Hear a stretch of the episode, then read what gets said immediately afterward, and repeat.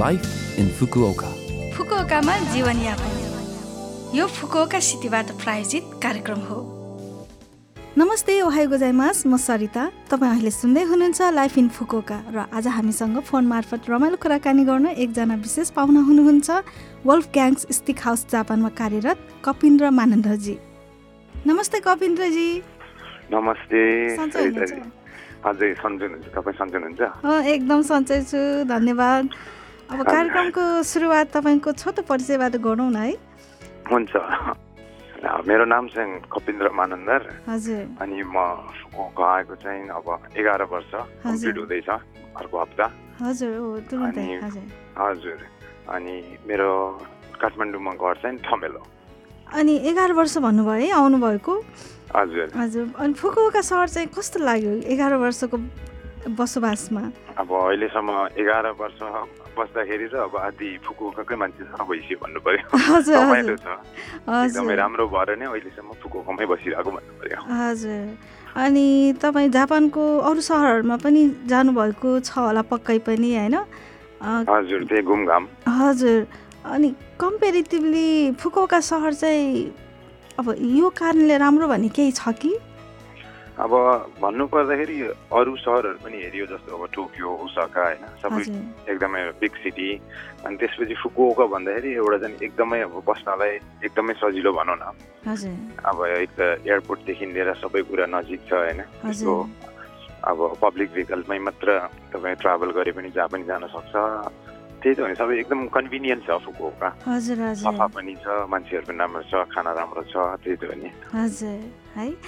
अनि अब फुकुओकामा अम, अब जुन अब हामी बसिरहेको त विदेश भयो होइन आफ्नो नेपाल हजुर। भन्दा त पक्कै पनि केही कल्चरल सकहरू केही अचम्म कुरा त। पक्कै पनि छ होला यसो हामीले सेयर अब गरिदिनुहुन्छ त्यो त जुनै देशमा गए नि हुन्छ होइन अब पहिला सुरु भन्दाखेरि म पनि अब नेपालबाट एकैचोटि जापान आएको पनि भएन अनि त्यही भएर अब पहिला अब अमेरिकामा बसिन्थ्यो त्यहाँ हुँदाखेरि त्यहाँको छुट्टै सक हुन्थ्यो। अनि त्यसपछि एकैचोटि अब न्युयोर्कबाट फुकुको आउँदाखेरि अब धेरै कुरा चाहिँ अब डिफ्रेन्स चाहिँ देखियो भन्नु न। हजुर। अब जस्तै ठुलो सिटीमा बसेको र अब फर्स्टमा आउँदाखेरि त एकदमै सफा लाग्यो जापान। होइन एकदमै सफा। थियो। त्यसपछि अब मान्छेहरू एकदम फ्रेन्डली जुन चाहिँ। तपाईँले अब अमेरिकामा पाउन धेरै गाह्रो हुन्छ भनौँ न।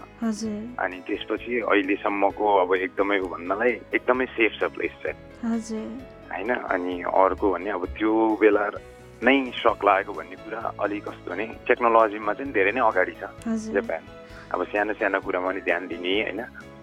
अब त्यस्तै त्यस्तै भन्नु पर्यो अब तपाईँ अब अलिकति एक्सेप्सनल हुनुभयो होइन अरूहरू चाहिँ प्रायः जस्तो नेपालबाट आउनुहुन्छ तपाईँ चाहिँ न्युयोर्कबाट भन्नुभयो अलरेडी। तपाईँ डेभलप कन्ट्रीबाट आउनुभयो अब एजियन कन्ट्रीमा होइन एजियन कन्ट्री र उताको कस्तो फरक पाउनुभयो अब कस्तो भने अब आफू पनि हामी पनि नेपाल एउटा साउथ एसियाकै हो हामी पनि। एसियन नै हो होइन अब हजुर। त्यो भन्दा पनि अब अमेरिकामा बस्दाखेरि भन्दा नि एक त अब पपुलेसनले गर्दाखेरि देश नै ठुलो भएर छुट्टै भयो होइन अब त्यो। अमेरिका पनि अब विकसित देश नै हो जापान पनि अब विकसित छैन भन्न मिल्दैन सबैको। दुइटै देशको आफ्नै विशेषता छ अब उताबाट यहाँ आउँदाखेरि भन्दाखेरि अब त्यही हो अघि भनेको जस्तो एकदमै मान्छेमा एउटा अब पोलाइटनेस भन्ने कुरा हुन्छ नि। त्यस्तो चाहिँ धेरै नै देखियो भनेर हस्पिटालिटीमा गर्दाखेरि जस्तो अमेरिकामा गर्दाखेरि जस्तो हामी एसियन भएर गर्दा पनि जति नै वर्ष त्यहाँ नि जस्तो नै भयो नि एउटा। अझ अमेरिकाले भन्छ डिस्क्रिमिनेसन छैन यताउता भन्दाखेरि त्यो चाहिँ त्यहाँ तपाईँले पाउन सक्नुहुन्छ कि। अब जुन जापानमा चाहिँ छैन किनभने एकदमै फ्रेन्डली छ मान्छेहरू पनि होइन। अहिले अब। नेपालीको पपुलेसन बढी नै भए पनि त्यतिखेर अलिक कमै थियो। कम हुँदा पनि लाइक अब यहाँको जापानिज पिपलहरू दे आर सो इन्ट्रेस्टेड अब नेपाल कस्तो हो के हो भन्नुहोस् होइन अनि उनीहरूले पनि नेपालको बारे अब हाम्रो देशको बारे पहिल्यै अब नलेज राखिरहेको हुन्छ होइन? जस्तो। एभरेस्टकै कुरा गरौँ। अब जस्तो अमेरिकामा गर्दाखेरि त्यसले एक अर्काको त्यसरी त्यस्तो मतलब गरेर तपाईँलाई सोधखोज चाहिँ गरिँदैन। भनौँ न भए पनि ए हो भन्ने जस्तो मात्र कुरा हुन्छ। तर यहाँ चाहिँ एकदमै इन्ट्रेस्ट दिएर होइन उनीहरूले पनि अब त्यही हिसाबमा तपाईँलाई हस्पिटालिटी चाहिँ रिटर्न गरेको त्यस्तो चाहिँ फिल गर्छ। हजुर। भनेपछि फुकुओकामा चाहिँ मेन्टल्ली एउटा रिल्याक्सेसन पाउनु सकिन्छ। भन्ने कुरा? हजुर। एकदमै एकदमै त्यो चाहिँ। हजुर।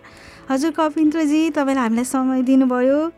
हजुर थ्याङ्क यू सो मच हजुर। थ्याङ्क यू हजुर। आजलाई यति नै। सबैलाई कार्यक्रम सुनिदिनु भएकोमा धेरै धेरै धन्यवाद। तपाईँको दिन शुभ रहोस्। नमस्ते।